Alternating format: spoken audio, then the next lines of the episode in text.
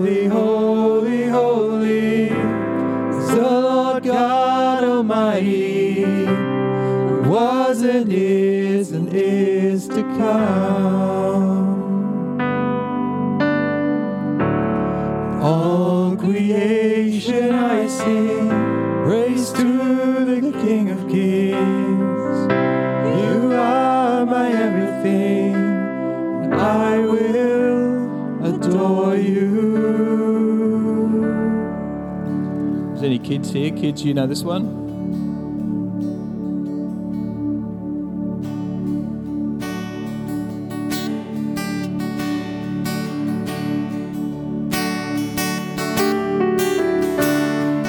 I heard a thousand stories of what they think you're like, but I've heard the tender. dead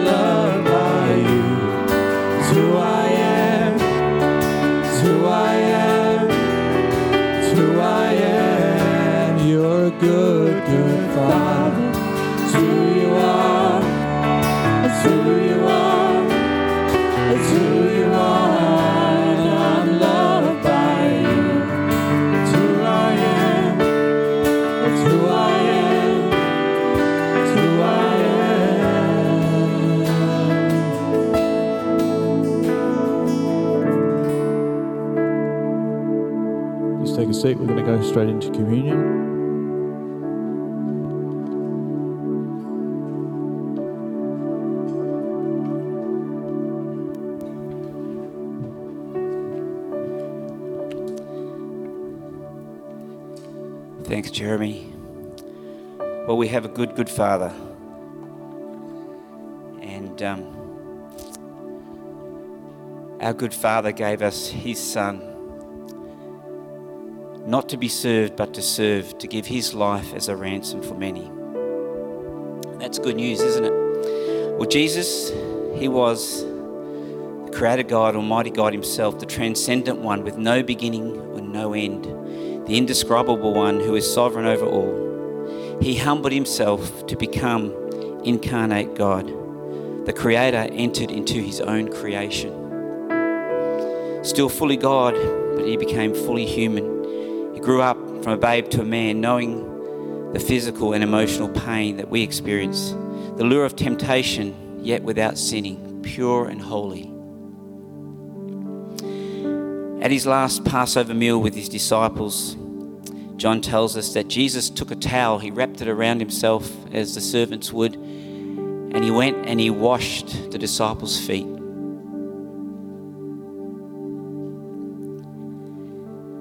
He, he served those who should have been serving him. He was demonstrating the upside down nature of his kingdom, where if anyone would be first, he must be last of all and servant of all. Whoever humbles himself like a child is the greatest. And he says, The greatest among you shall be your servant. This is our Lord Jesus. He then goes on to institute the supper that we are partaking of today. And he says in Luke chapter 22, I'm reading from verse 14, and then the hour came, and he reclined at table, and the apostles with him, and he said to them, I have earnestly desired to eat this Passover with you before I suffer. For I tell you, I will eat I will not eat it until it is fulfilled in the kingdom of God. And he took a cup, and when he had given thanks, he said, Take this and divide it among yourselves, for I tell you that from now on I will not drink of the fruit of the vine until the kingdom of, of God comes. And he took bread, and when he had given thanks, he broke it, and he gave to them, saying, This is my body, which is given for you. Do this in remembrance of me. And likewise the cup, after they had eaten, saying, This cup that is poured out for you is the new covenant in my blood. But behold, Jesus continues talking here. But behold, the hand of him who betrays me is with me on the table. For the Son of Man goes as it has been determined, but woe to the man by whom he is betrayed. And they began to question one another. This is the disciples. Which of them it could be who was going to do this? Well, as Jesus is about to give up his body, he is in anguish as he thinks about the fact that he's going to be betrayed. But I wonder, I wonder as I think about that, and as I was reading this early this week, I was wondering, I wonder if his anguish would have been greater, not so much for Judas who would betray him, but for the disciples who didn't get his upside down kingdom. He didn't get servanthood. Because we read on in this verse, it says, And a dispute rose among them as to which of them was to be regarded as the greatest. Jesus said to them, The kings of the Gentiles exercise lordship over them, and those in authority over them are called benefactors. But not so with you. Rather, let the greatest among you become your youngest, and the leader as one who serves. For who is the greater? One who reclines at the table or one who serves? Is it not the one who reclines at table? But I am among you as one who serves. How often do we do the same? We remember our Lord's sacrificial death for us, particularly so as we do the Lord's Supper and we celebrate this, but we so easily forget his kingdom priorities, these priorities that led him to his death in our place.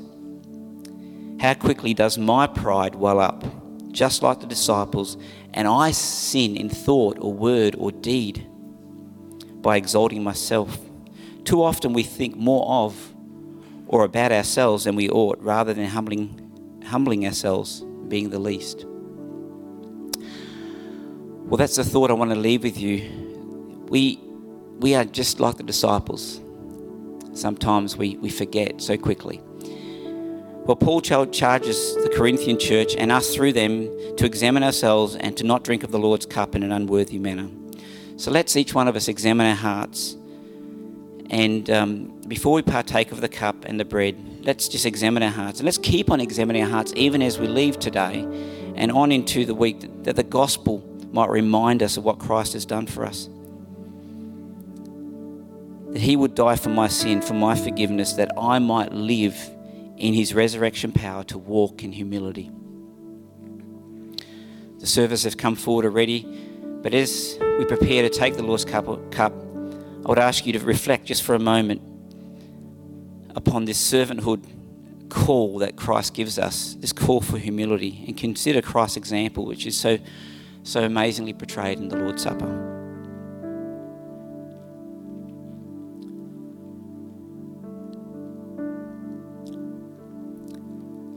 As you do that, we're going to get up just shortly and we'll.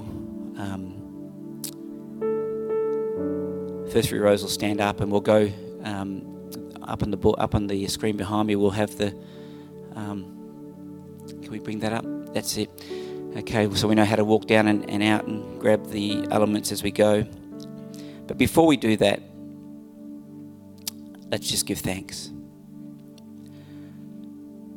Father God, we thank you that you are a good Father. And Lord, way before you created us, Lord, you already had planned to give up your only Son in our place.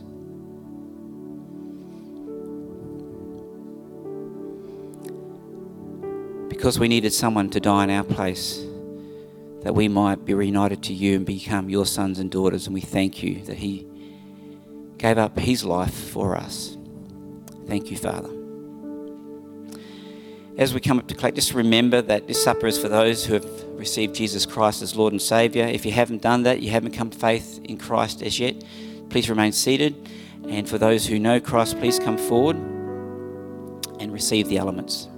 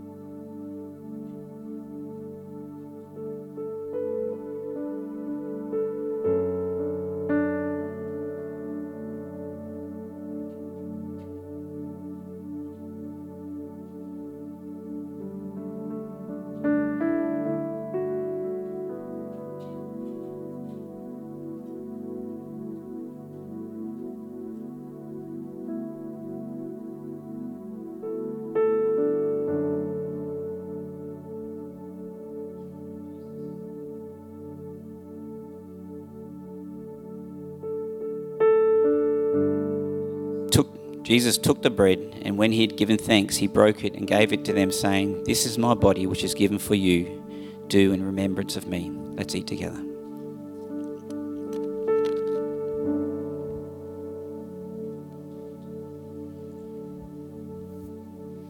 And likewise the cup after they had eaten, saying, This cup that is poured out for you is a new covenant in my blood. Let's drink together.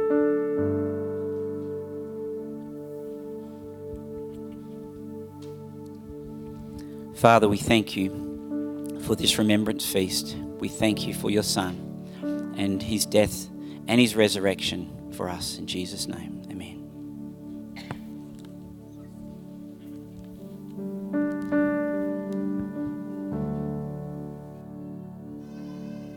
Stand and sing.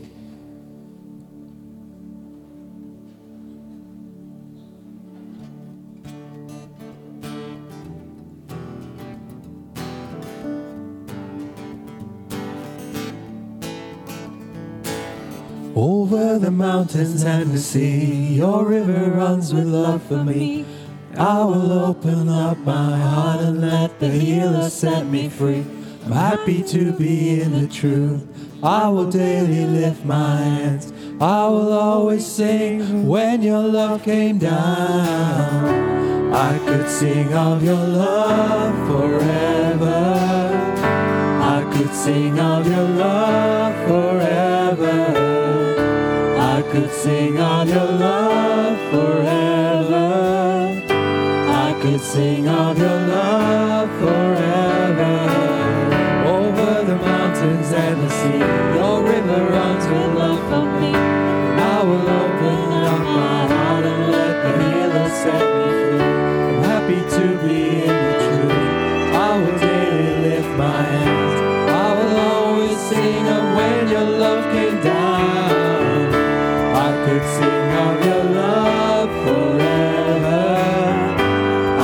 sing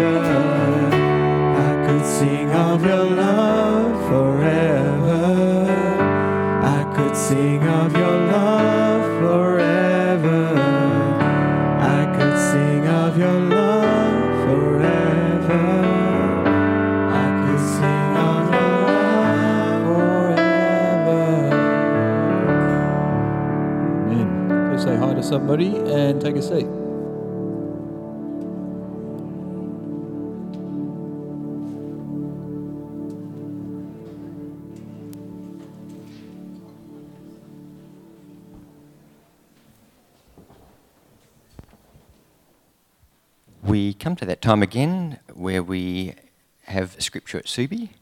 For those of you who are regular attenders, you'll know that we are going through a verse each month for this year. And for this month, it's Psalm 910, and most of you should know it because it's the third week. So let's all say Psalm 910 together. Psalm 910. Those who know your name trust in you, for you, Lord, have never forsaken those who seek you. Thank you. A big welcome to uh, everyone here. Gong hei fat choi. Um, Happy New Year. Gong si fa chai. I hope everyone has a wonderful year of the rabbit and uh, has many blessings throughout the year. My name's Rowan. I serve on the elder board here at Subi. Um, if you're new here, please say hi to someone on the Connect team uh, or anyone with a red lanyard and introduce yourself to them. We have Connect cards. You'll find one physical copy either on your seat or on the seat next to you. If you could fill in that uh, afterwards, drop it into the bucket at the back, or alternatively, there should be a QR code on the seat in front so you could fill in one online. Even if you're a regular attender, please fill one in because it lets us know that you've been here. And also, if you want to respond to any queries, pr- uh, any prayer requests, if there's any um, information you want about baptism, membership, small groups, or any of the activities coming up in the, the church, please put that on your care card.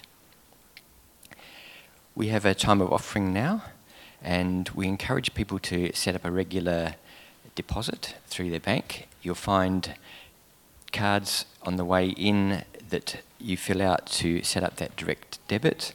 Alternatively, if you'd like to give physically, there are envelopes also by the doors there to put money in and deposit them in a box on the way out. Let's pray for the offering. Our Heavenly Father, we thank you that you've given us all the gifts and skills and opportunities to earn money, and we pray that, uh, that you can take this money that we cheerfully give back to you out of that. We pray that you use it for furthering your kingdom here at Subi and also through the various missions that Subi supports throughout the world. We pray that uh, you accept these with a cheerful heart. Amen. We've recently had the Subi Summer Youth Camp, and thank you very much for all those who prayed for the camp. Uh, it's been a wonderful camp, and there was a, a, great time of blessing for those who went. People had a fantastic time with fun activities, grew deeper friendships within the youth, and also went through the, the Gospel of Mark. Uh, we also thanks, thank the Lord that there was no injuries, considering there was uh, high ropes and outdoor activities. Thank you to Pastor Jordan and also to Annabelle and all those amazing youth leaders and volunteers who helped run that. It was a fantastic time.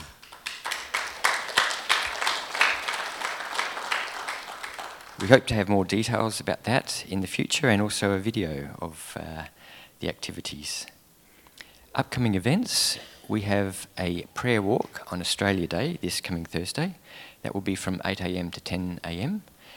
Those who are interested, please assemble at the church here at 7.55. The walk will be from 9 till 10 uh, sorry, from 8 till 9, and the prayer will follow that in the cafe from 9 till 10. Next weekend is the last weekend of the Subi, Subi summer schedule for the kids, um, and with that, there will only be a 9am event for the kids. Following that, the 4th and 5th of February, we return to our normal schedule, so there'll be activities at all services for primary school and preschool aged children. Finally, we have a great announcement in that we have a new addition to the Subi Church family. Congratulations to Silas and Nadine Lee on the birth of their son, Ezra Joseph Lee. He was born on the 8th of January and he is the second child for um, Silas and Nadine and, and a younger brother to Oscar. Can you all please keep that family of four in your prayers? Thank you.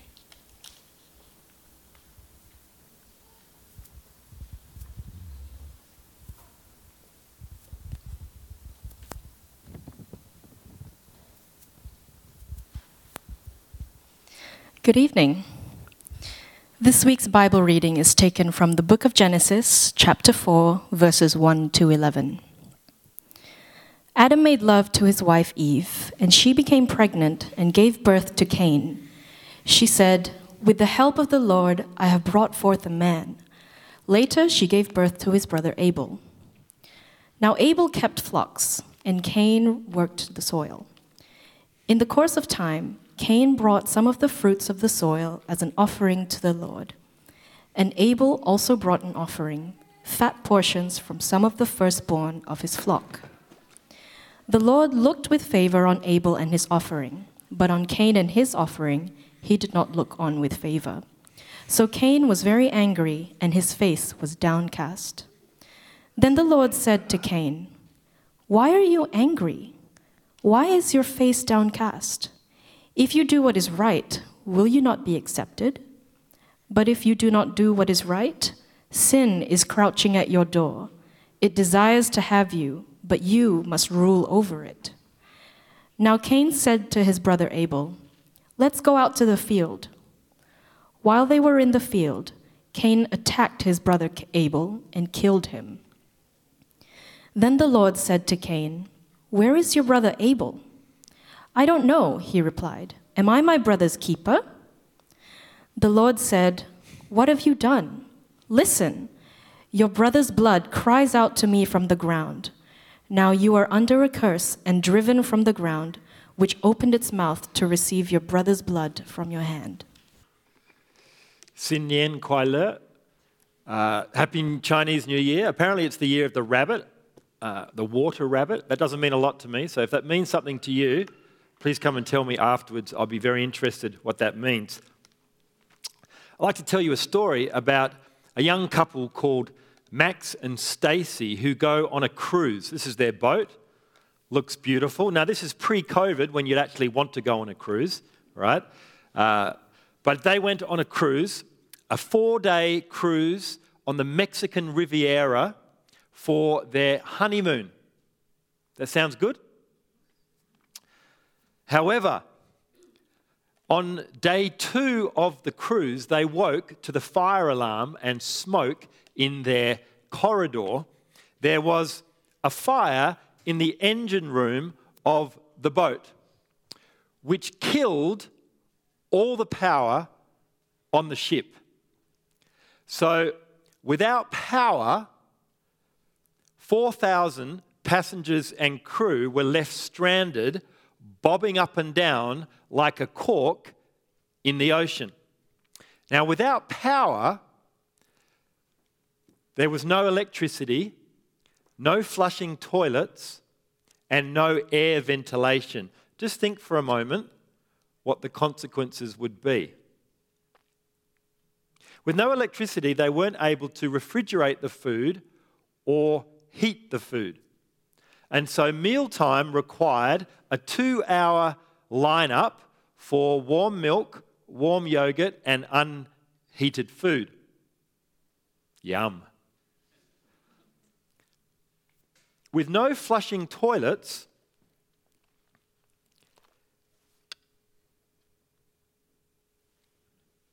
they overflowed. And human waste began to seep through the walls of the lower deck cabins. So the boat became pretty much a floating portaloo. Uh, Stacy, the new bride, said this. It was very difficult, especially because the smells were unbelievable from the toilets and smoke and rotten food. It seemed like almost every floor we went up was a different odour. The hundreds of bedrooms with no windows were pitch black 24 7 and had air, uh, no air ventilation. And so hundreds of passengers took to sleeping above deck in makeshift tents to get away from the stench and the heat below.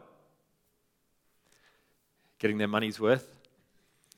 The journey hit more glitches when one of the two tugboats that was sent to escort the ship back to shore didn't have enough power to do the job, and so a third tugboat had to be sent out, and they had to wait for that tugboat to come. A four day trip became an eight day nightmare. Seven days in those conditions. The ship was to be taken to a Mexican port but they discovered that right near the port was where the film Titanic was filmed. True story. And so the ocean uh, company, Ocean Line Company, the cruise line company decided better of it, thought better of it.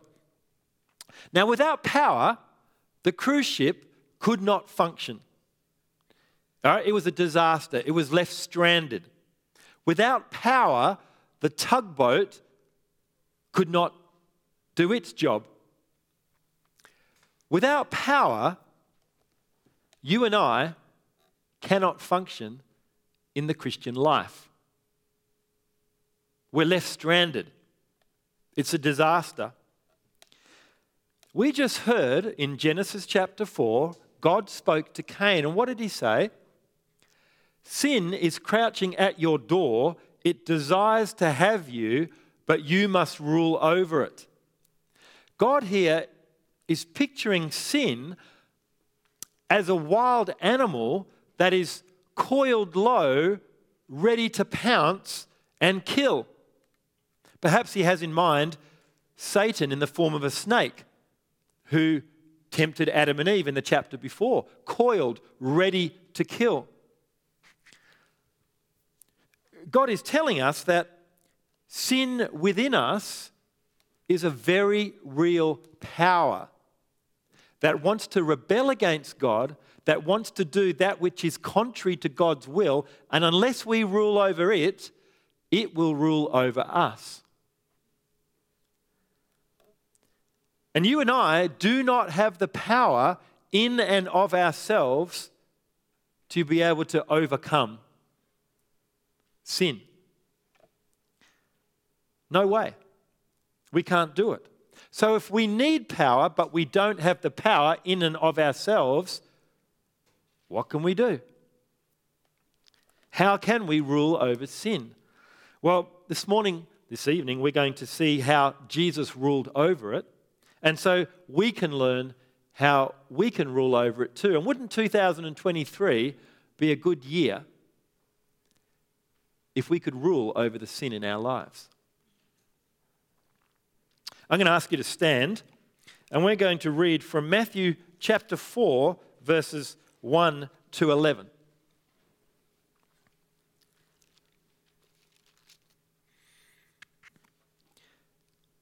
Then Jesus was led by the Spirit into the wilderness to be tempted by the devil. After fasting 40 days and 40 nights, he was hungry. The tempter came to him and said, If you are the Son of God, tell these stones to become bread. Jesus answered, It is written, Man shall not live on bread alone, but on every word that comes from the mouth of God. Then the devil took him to the holy city and had him stand on the highest point of the temple. If you are the Son of God, he said, Throw yourself down, for it is written, He will command His angels concerning you, and they will lift you up in their hands, so that you will not strike your foot against a stone. Jesus answered him, It is also written, Do not put the Lord your God to the test. Again, the devil took him to a very high mountain and showed him all the kingdoms of the world and their splendor. All this I will give you, he said, if you will bow down and worship me.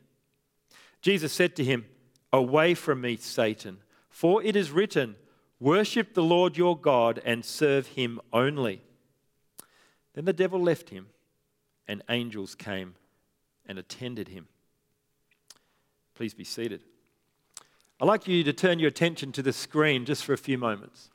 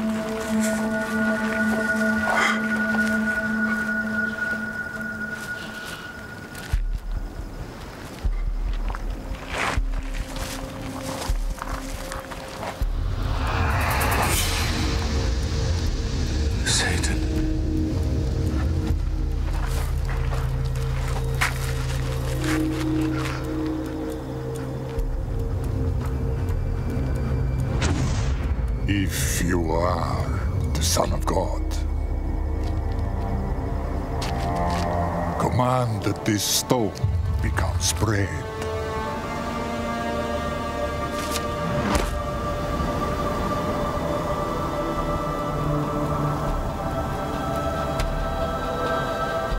Man shall not live by bread alone, but on every word that comes from the mouth of God.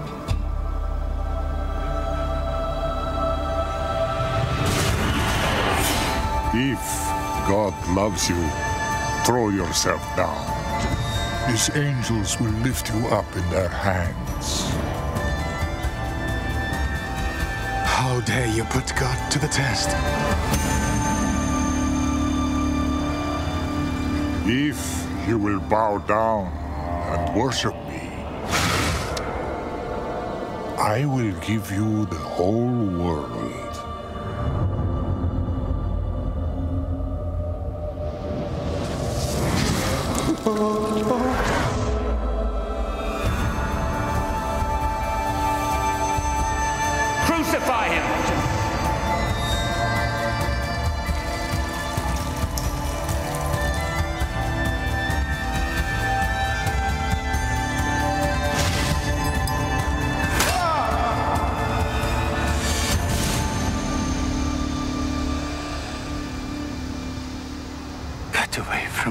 Satan.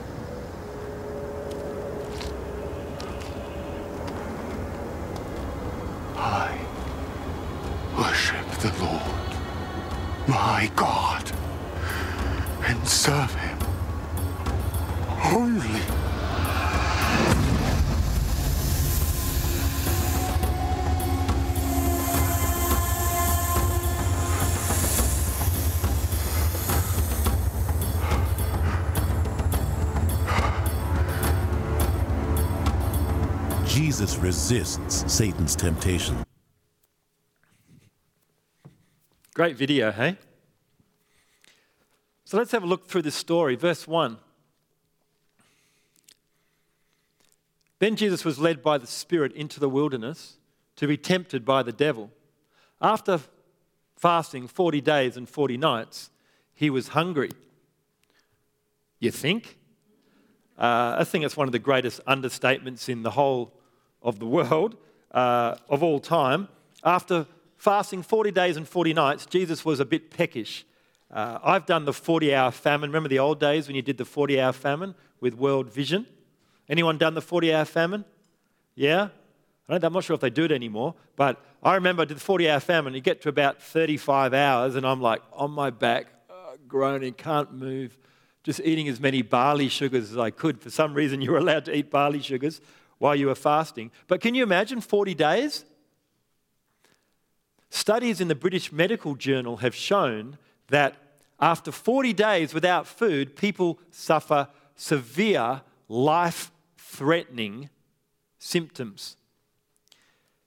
Jesus' body would have been crying out for food, just a taste, just a nibble, to, to get rid of the pains, to get rid of the cramps, to get rid of the weakness. Now, when I first read that it was the Holy Spirit that led him into the wilderness, I had to kind of read it again. I would have thought the Holy Spirit would lead Jesus away from temptation, right? Not to temptation. But what the devil uses as a temptation, God simultaneously uses positively as a test in order to prepare Jesus. You see, Jesus was about to embark on three years of intense ministry, which would end with him being whipped, beaten, crucified on a cross. Jesus resolved to obey God's plan for him must be tested before he sets out. Overcoming the evil one at the outset would prepare him for all he would need to endure in the future. Now, the wilderness is a lonely, deserted, remote place, right? We know that living in WA. 40 days in a desert, facing the scorching heat of the day and the bitter cold of the night, alone, with no food, would be no picnic, right? There's another understatement. Jesus is weak, he's alone, he's vulnerable. In fact, God is putting him in the most vulnerable position he could to face these tests. Later, when Jesus was arrested, everyone deserted him, didn't they?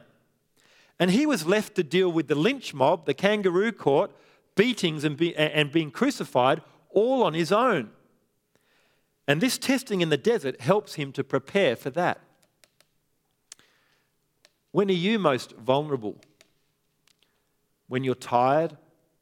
When you're alone? When you're away on business trips, away from accountability?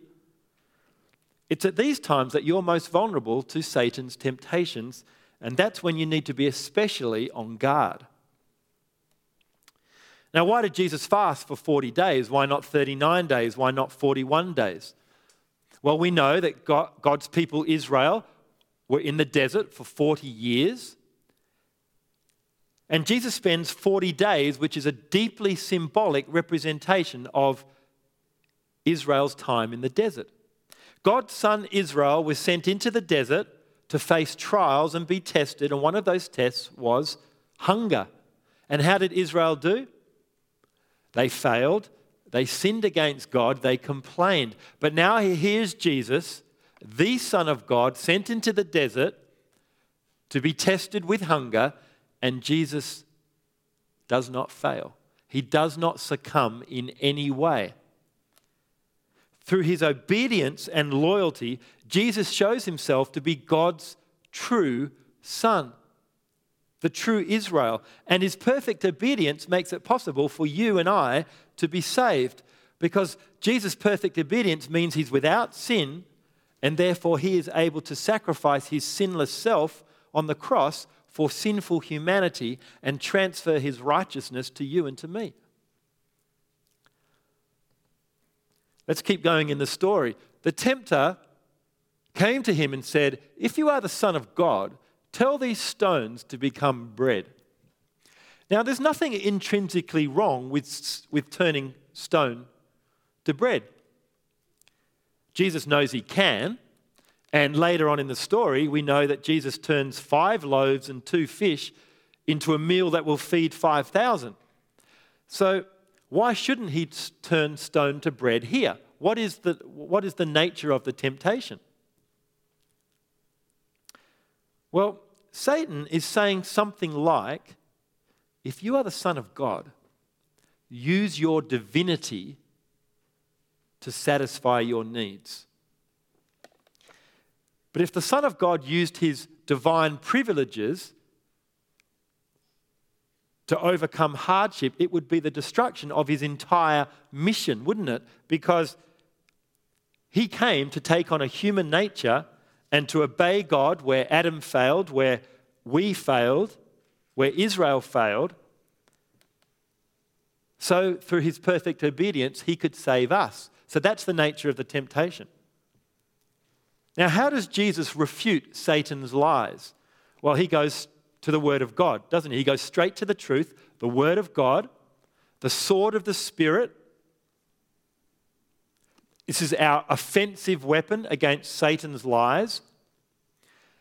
When the evil one tempted Jesus, Jesus didn't say, Oh, good one, Satan. Hang on, I've got a really good comeback for you. Hang on, just give me a sec. Just give me a sec. Um, it's in the Bible. Uh, got something to do with bread. No, Jesus didn't say that, did he? Jesus knew the word. And the word nullified Satan's lies. Do you know God's word? Are you ready for the fight?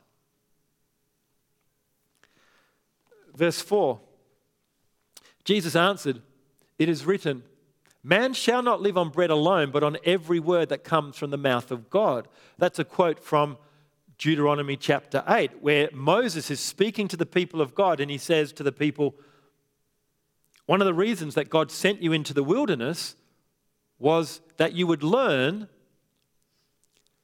that hearing God and obeying God is more important than filling your stomach. And this is what Jesus is saying hearing and obey the word of God, Satan, is more important than filling my stomach and satisfying my needs. If I use my miraculous power right now to satisfy my needs, to satisfy my hunger, then I'm not obeying my Heavenly Father who sent me to identify with humans. And it's far more important for me to do my Father's will.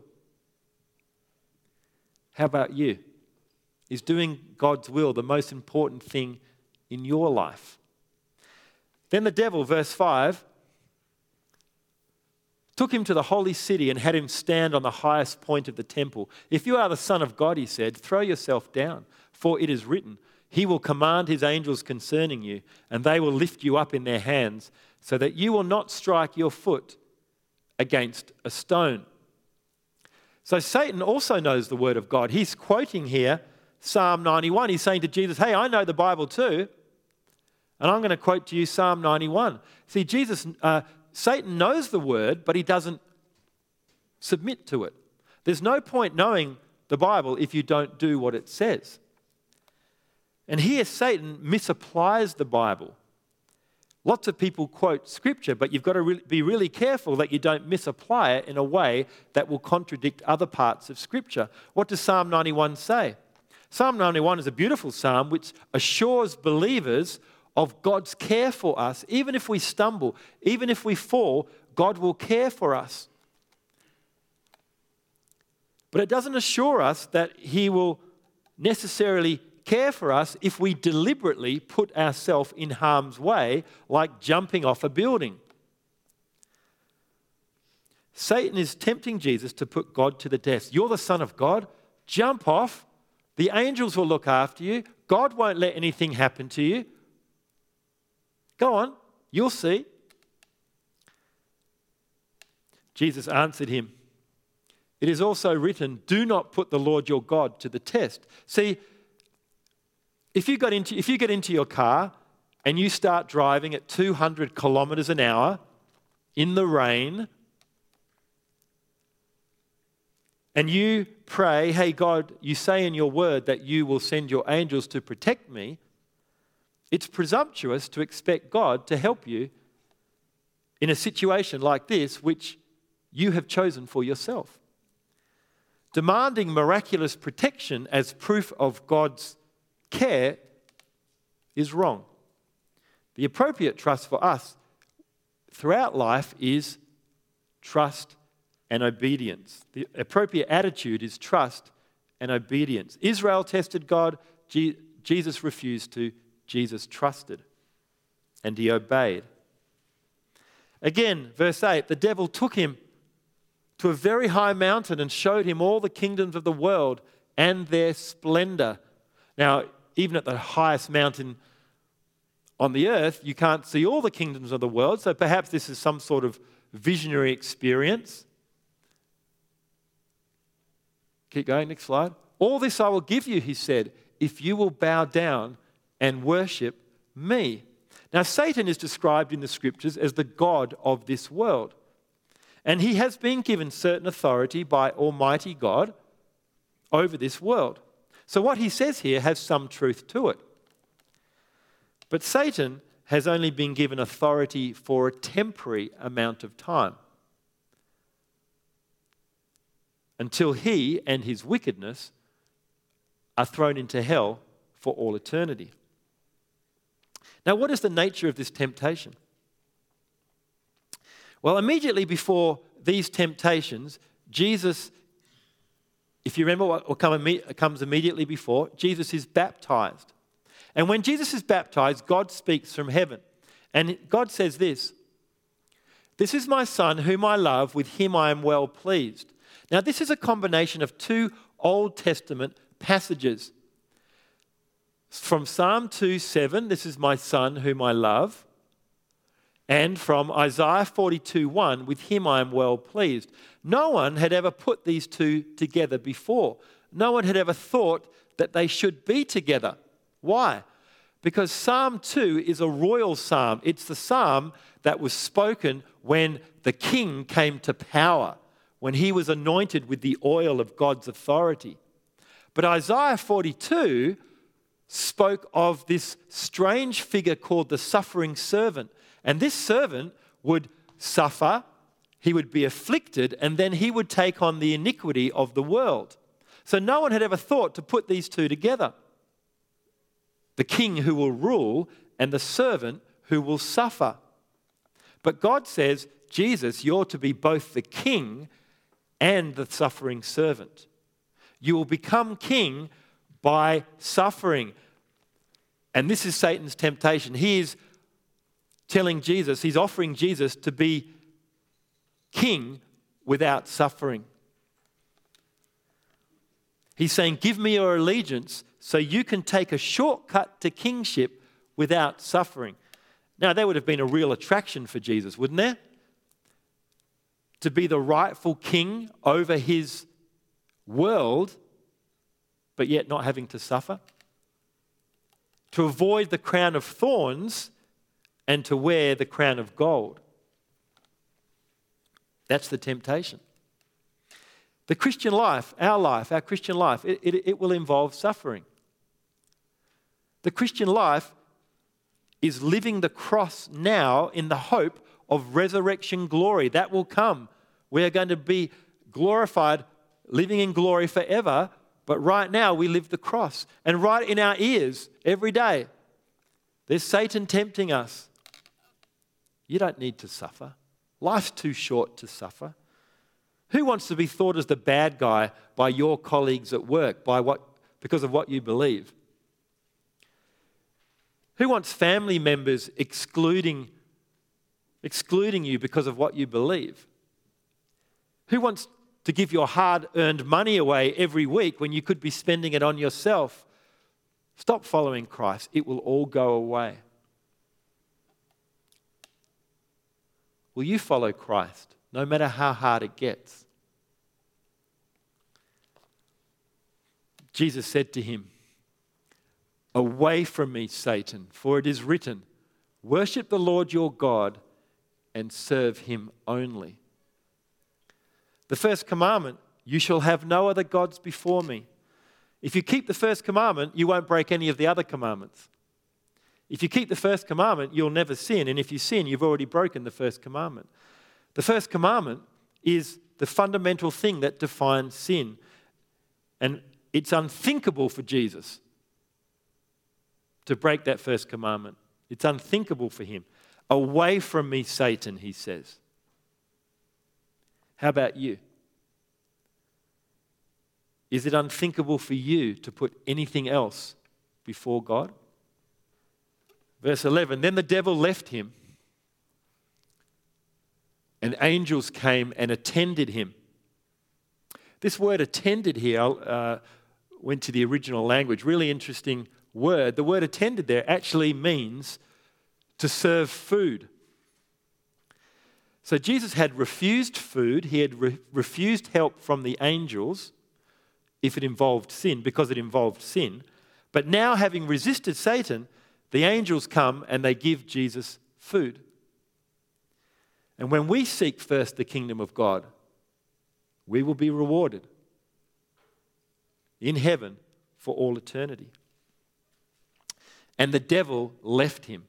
Now, the conflict between Jesus and the devil has only just begun, but the pattern of trust and obedience has been established. Jesus has learnt to resist the devil. He's defeated the devil, not by beating him up, but by obeying God. Now, someone might say, yeah, but Jesus was, he wasn't just fully human, he was fully divine. That's why he was able to come, overcome, overcome Satan. We're not fully divine, we can't do that. But it was Jesus' human nature that was tempted because his divine nature can't be tempted. We're told in James that God cannot be tempted with evil. And so it's his human nature that is tempted. And Jesus ruled over sin because his human nature was empowered by God's powerful spirit, right? God, in, the Hebrew for God's powerful spirit is ruach. Ruach. It's good that no one's sitting in the front row because they'll get spit on. It's ruach. You can hear that, that it's a powerful spirit. Ruach. It's, that's how Jesus can overcome sin because God's powerful spirit enables him to. So, how do you and I rule over sin? Well, we need power. Without power, it is a disaster. We need power, but we don't have it in ourselves. We need God's power. The same power that Jesus had to overcome sin. The only way to dispossess the heart of an old affection is by the expulsive power of a new one. The only way to dispossess the heart of ungodly passions is by the expulsive power of a greater passion, the love for Christ. You see, sin is love out of order. We're meant to love God before all things, but sin is love out of order. We love things more than we love God. When the Apostle Paul writes, describes sinners, this is what he says In the future, they will be sinners, are lovers of themselves, lovers of money, lovers of pleasure, rather than lovers of God. It's sin out of order. It's, sorry, sin is love out of order. The Holy Spirit works in us and replaces our love for other things with love for God. That's what the Holy Spirit does.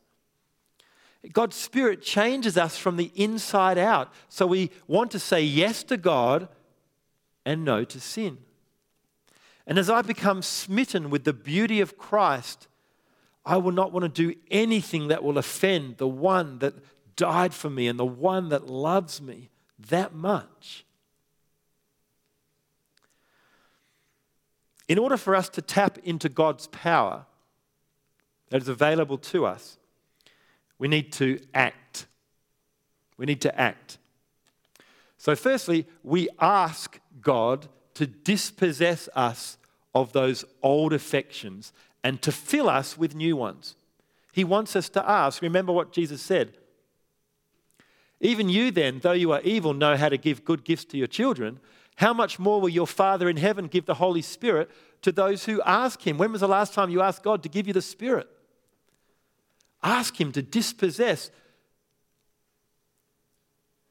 you of your old affections and to give you a new affection. The second thing we do when we act is that we confess. We confess our weak affections for God and that our, the tendency of our hearts to wander, wander after other things. We confess. And then, thirdly, we take steps to connect to the power source. We take steps to connect to our power source. And this begins with discipline, which leads to desire, which leads to delight. Let me explain that as we finish. How do boxers prepare for a fight? Ever done any boxing training? How do boxers prepare for a fight? Eli, you've done some boxing training. What do they do? They get up at five o'clock, they go for a 15 kilometre run. They then come back and they do an hour of skipping. They then do an hour on the speedball. They then do a couple of hours of sparring. They then do a couple of hours of core work, smashing that medicine ball on their guts. When's your next fight? I don't know. Then why are you doing all this training if you don't know when your next fight is? Because I know there'll be a fight coming sometime soon. I don't know when, but I'm going to train hard every day so when it does come, I'm going to be ready. See, it's the same with you when it comes to temptation.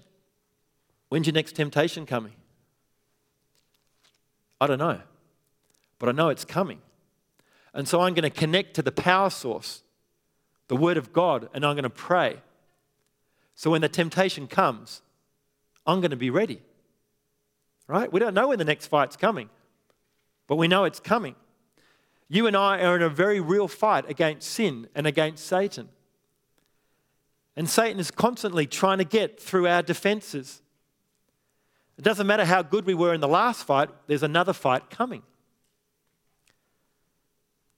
We don't know when that will be.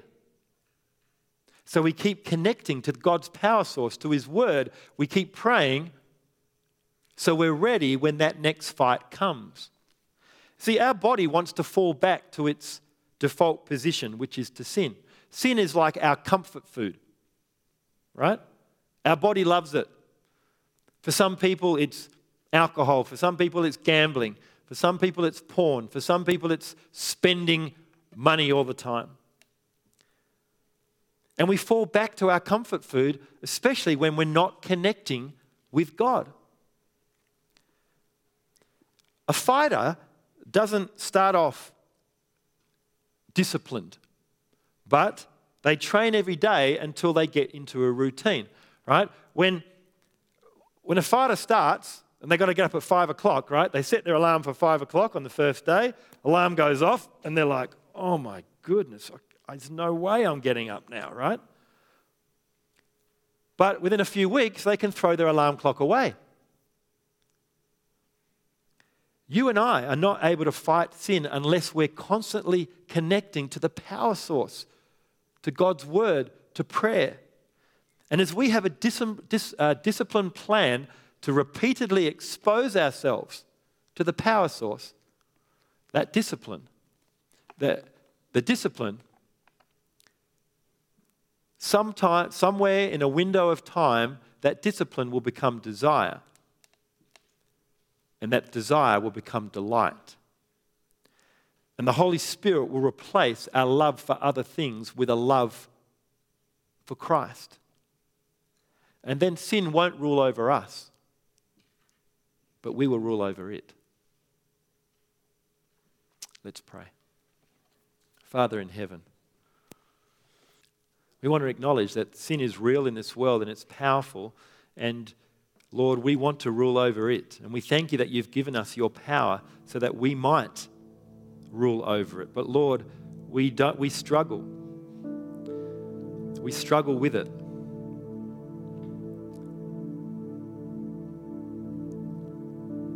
I want to pray for each person here tonight. You may be here today and you're really struggling with sin right now.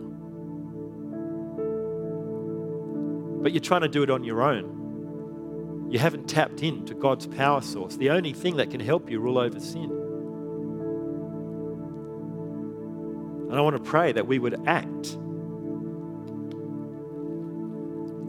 Lord, we ask you to dispossess our old affections with affection for you.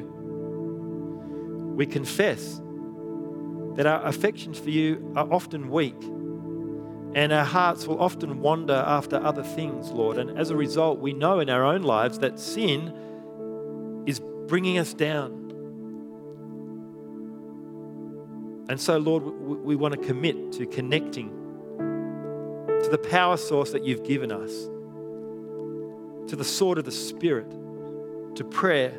We want to commit to that, Lord. And as we discipline ourselves to expose ourselves to your word, I pray, Lord, for each person here that this discipline will somewhere in the window of time lead to desire, which will lead to delight. And that you would dispossess our old affections with the expulsive power of a new love for Christ and for you that will enable us to rule over sin. I pray for each person here this evening. For those who are really struggling, I pray, Lord God, that we would take this to heart. I pray, Lord, that you would give them the power to overcome that in their lives, that which is bringing them down. Pray this in Jesus' name. Amen.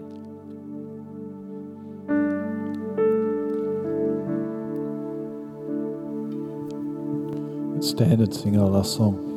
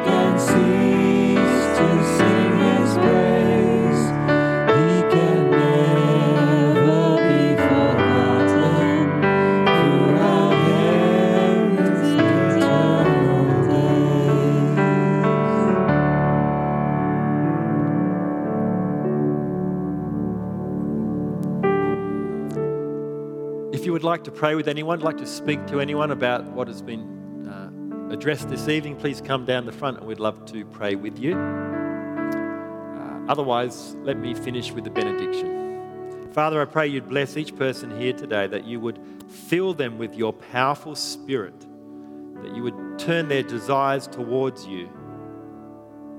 I just pray that 2023 would be the year where some of those dogged sins that have held us back, that we would be able to rule over them. And I pray this in Jesus' name. Amen.